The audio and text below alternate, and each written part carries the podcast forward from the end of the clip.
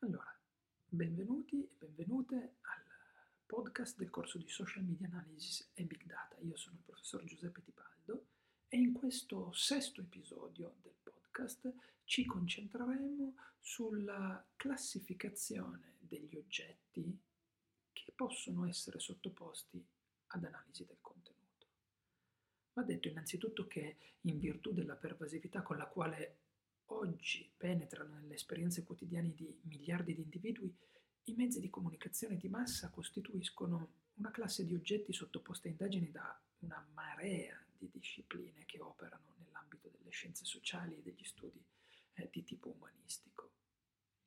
Le discrepanze di approccio tra questi settori eh, eh, portano ad, differen- ad altrettante differenze anche nel processo di eh, collocazione di questi prodotti eh, eh, all'interno eh, del disegno della ricerca ed è il motivo per cui ritengo opportuno ehm, sgombrare il campo da uh, un uso ehm, eh, poco definito di termini che sono molto comuni.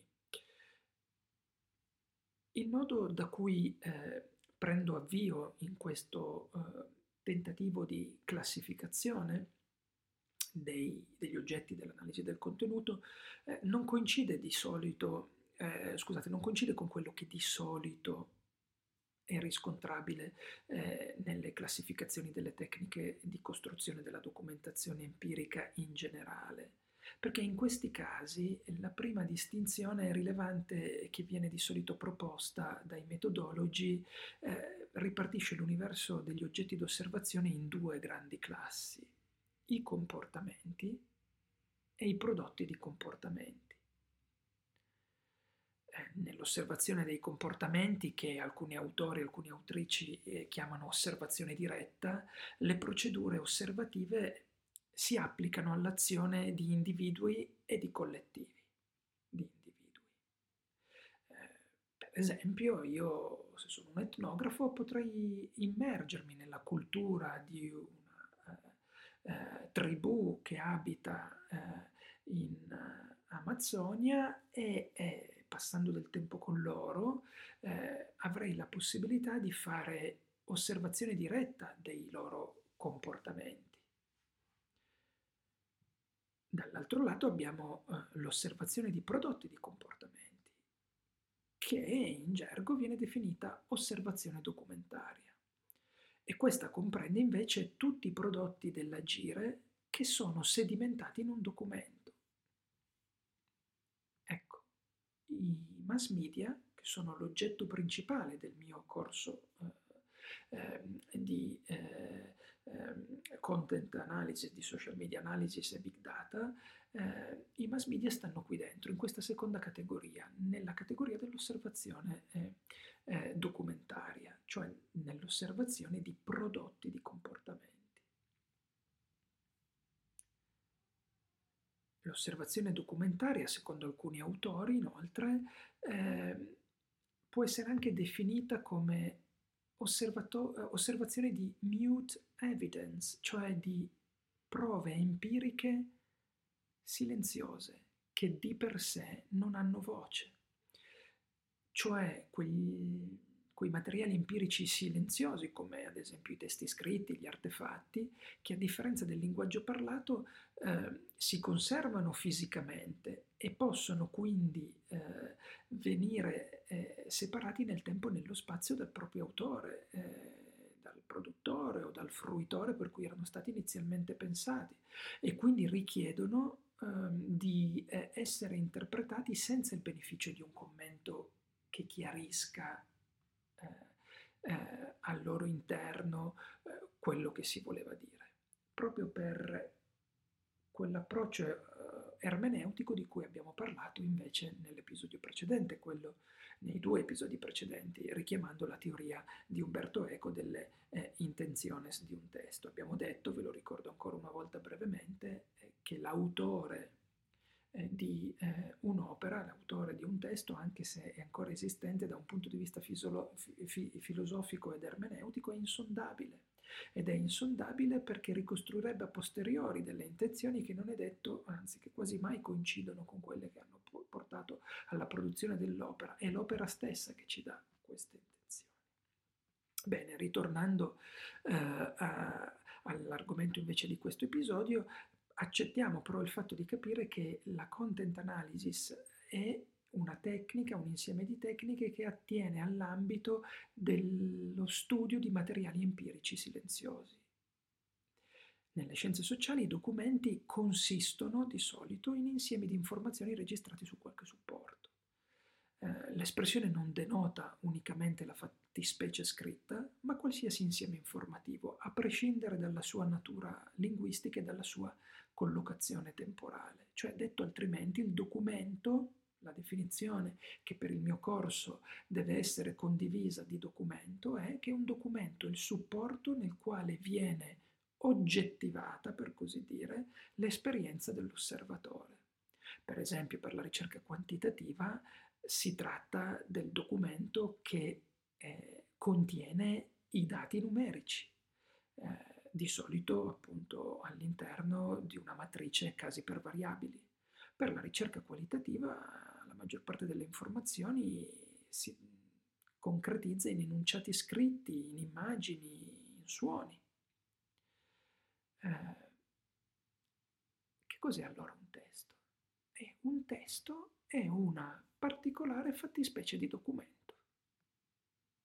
Non tutti i documenti sono dei testi, ma tutti i testi possono essere considerati dei documenti perché sono potenzialmente analizzabili, studiabili, osservabili.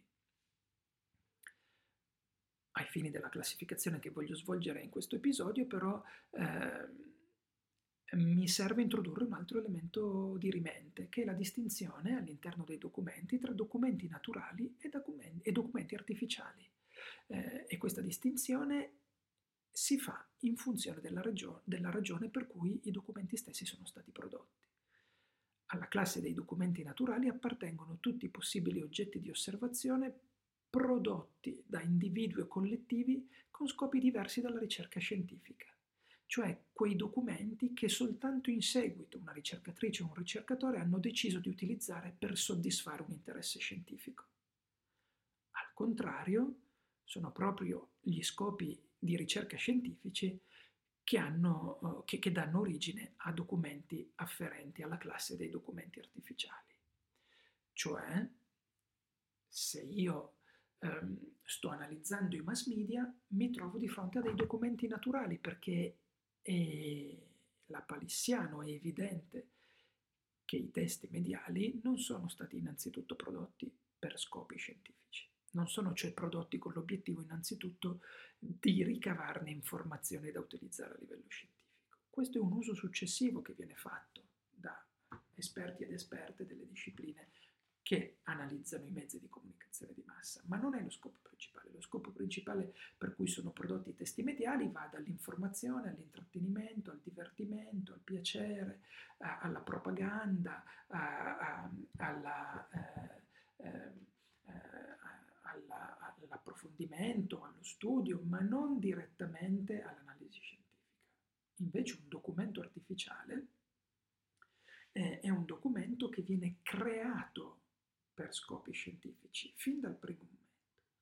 Eh, un tampone, come quello che viene fatto eh, per eh, ehm, eh, monitorare la popolazione in caso di questo caso, cioè caso di pandemia come quello che purtroppo siamo costretti ad avere sotto gli occhi eh, nel momento in cui registro questo podcast, e paradossalmente, anche se viene da eh, elementi naturali, cioè viene dalle mucose nasali eh, di un soggetto, eh, è comunque un documento artificiale perché quel tipo di campione è un campione che nasce nel momento in cui ehm, c'è uno scopo scientifico, quindi in natura non esistono i tamponi.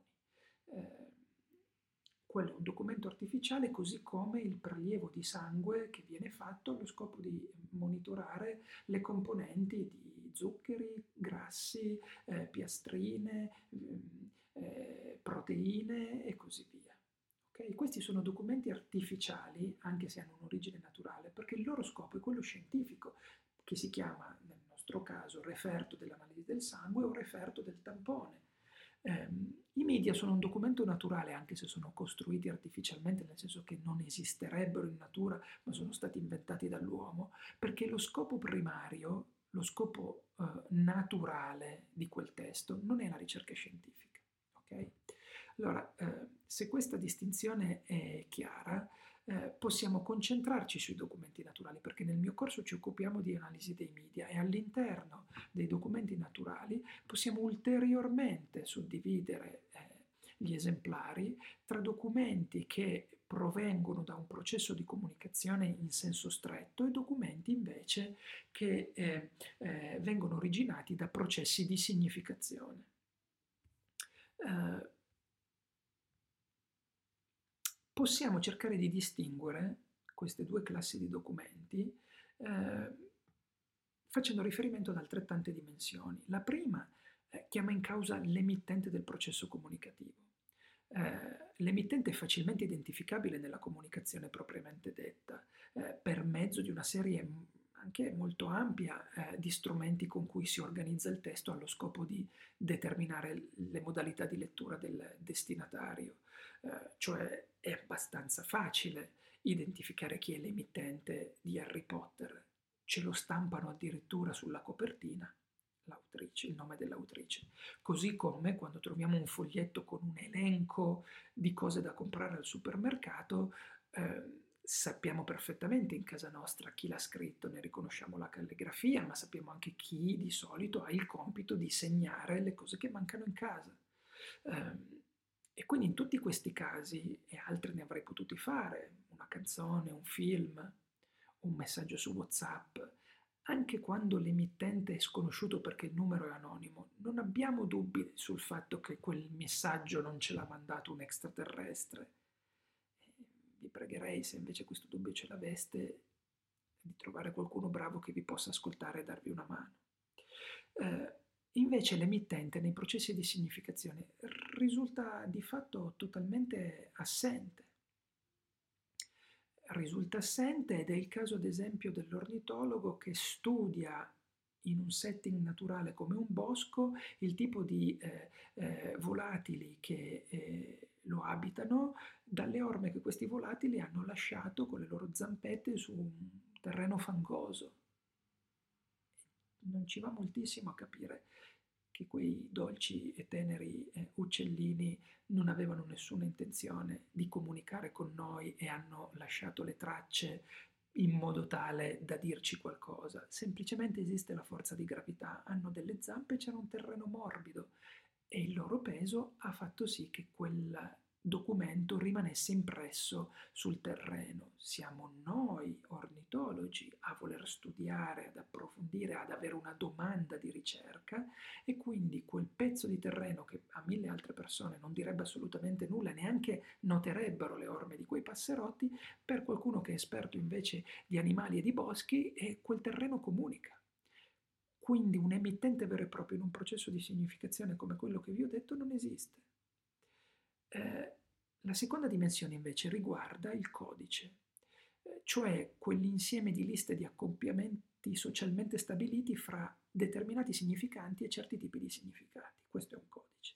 Ebbene, eh, con il codice si organizza un testo comunicativo propriamente detto, eh, quindi è sempre possibile identificare un codice. Quando non avevamo ancora eh, la stele di Rosetta, non sapevamo leggere i geroglifici, ma non avevamo dei grossi dubbi che fossero degli emoticon con un senso, cioè che ci fosse un codice dietro e che fosse esistito un emittente che avesse voluto dire delle cose, cioè lo sapevamo e lo capivamo, lo intuivamo che non fossero raffigurazioni, appunto emoticon buttate lì a caso sopra eh, sfingi e, e, a decorazione delle stanze eh, più protette delle piramidi, ok? Poi abbiamo scoperto la stella di Rosetta abbiamo potuto fare un confronto intercodici e quindi abbiamo potuto interpretare questo linguaggio che ancora non conoscevamo. Ma in un processo di significazione invece il codice generalmente è assente. Eh, eh, non esiste un codice definito delle zampette dei passerotti nel bosco, esiste una buona pratica di studiosi che sanno ormai riconoscere facilmente certe cose, ma non esiste un codice condiviso tra il passerotto e l'osservatore. Il passerotto non ha alcuna velleità di comunicare delle cose con noi attraverso le orme che ci lasciano un terreno. Così come un ladro in un appartamento, se potesse, volerebbe non lascerebbe nessuna traccia in modo tale da non essere scoperto. Eppure esistono le forze di polizia e gli investigatori che sul luogo del delitto possono inferire a partire da alcune tracce lasciate, anche se non esiste un codice condiviso tra il delinquente e l'investigatore, possono inferire una serie di informazioni fino addirittura a identificarlo. Ma tutto questo avviene non perché tra eh, criminali e criminologi esista un codice condiviso come il codice della lingua o il eh, codice di Hammurabi o i geroglifici o le note musicali, ma esiste una certa esperienza, una certa pratica che con l'intuito ci aiuta a capire delle cose, ma non esiste un vero quindi alla prima classe di oggetti, di documenti naturali, quelli che nascono invece da processi di comunicazione in senso proprio, in cui c'è un emittente che attiva il processo, produce il testo, organizza le modalità di lettura e usa un codice chiaramente identificabile, anche qualora ne avessimo perso il libretto delle istruzioni e non fossimo in grado di interpretarlo, in questa prima classe di oggetti troviamo cinque tipi di testi, che sono la fattispecie del testo scritto, del testo orale, del testo iconico, del testo audiovisivo e dell'ipertesto. Invece la seconda categoria, quella dei processi di significazione, quelli dove non esiste un emittente consapevole che abbia voluto davvero attivare il processo, ma il processo di comunicazione, o meglio di significazione, come l'ho chiamato, è inferito da un destinatario che osserva qualcosa, che legge a documento, e il codice è assente perché la semiosi si sviluppa per intuito, per interpretazione, per abduzione. Eh, in, a questa seconda specie invece troviamo i manufatti e le tracce. Okay? Quando andiamo in un museo antico troviamo degli elementi, dei documenti assolutamente, ma non sono dei veri e propri testi, sono le, molto spesso manufatti e tracce dell'esistenza di una civiltà. Bene, questo... Eh, podcast, eh, questo episodio mi è servito a dotarci di un processo definito di, di assegnazione del significato a determinate parole fondamentali e anche a chiarire con la content analysis che cosa possiamo analizzare. Con la content analysis possiamo analizzare tutte queste fattispecie di documenti, dai testi agli ipertesti, ai manufatti alle tracce. Però non essendo noi archeologi, ma essendo al limite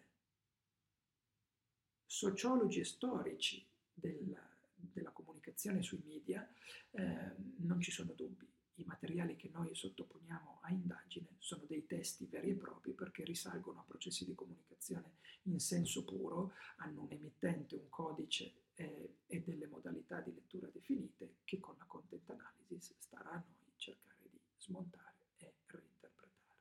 Grazie come sempre dell'attenzione e al podcast prossimo.